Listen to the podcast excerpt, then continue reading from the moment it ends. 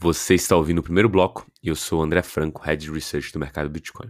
Semana de expectativa, né? Final de semana ele foi de pequenas variações aí, menores que 1% no Bitcoin, e o começo do dia é, segue a mesma toada.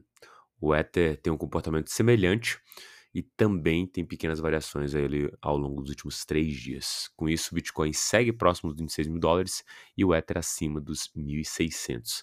A semana, obviamente, é de grande expectativa pela resposta da SEC em relação aos oito pedidos de ETFs de oito empresas diferentes que têm sua deadline se encerrando aí sexta-feira e sábado.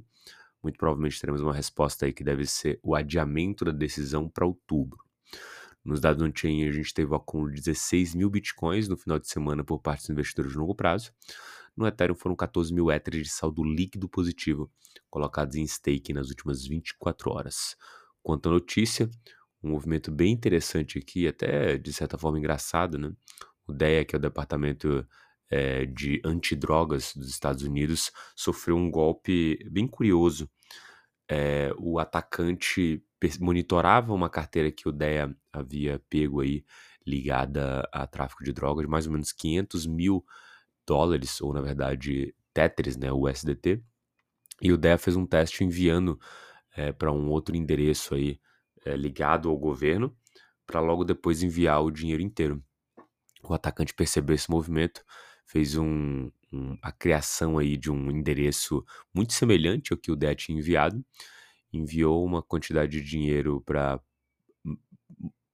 provar mais ou menos e também talvez parecer que era o mesmo endereço. O DEA simplesmente copiou o, o endereço pelo qual foi enviado esse dinheiro e enviou o restante aí, totalizando 55 mil dólares de golpe. E logo depois que percebeu esse, esse erro, foi atrás da Tether para tentar congelar a transação, mas a, o dinheiro já havia sido movimentado e o DEA foi vítima de um golpe.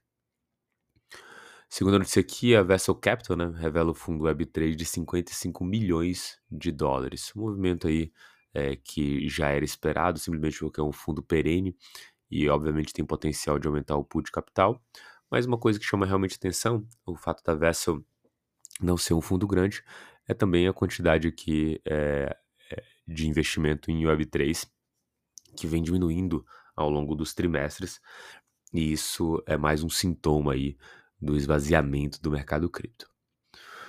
Por última notícia aqui da FTX a BlockFi, um vazamento de dados é, foi notificado via Twitter e simplesmente é, alertando as pessoas para o pego de phishing. Não foi revelado nenhuma informação sensível de, da FTX da BlockFi, mas óbvio que sempre fico alerta para todos aqui de tomarem cuidado, principalmente quando receberem algum link específico falando ou de algum evento, de alguma promoção, verificar antes de clicar e mais do que tudo, né, nunca fornecer suas chaves é, privadas e as suas senhas em sites que você não confia.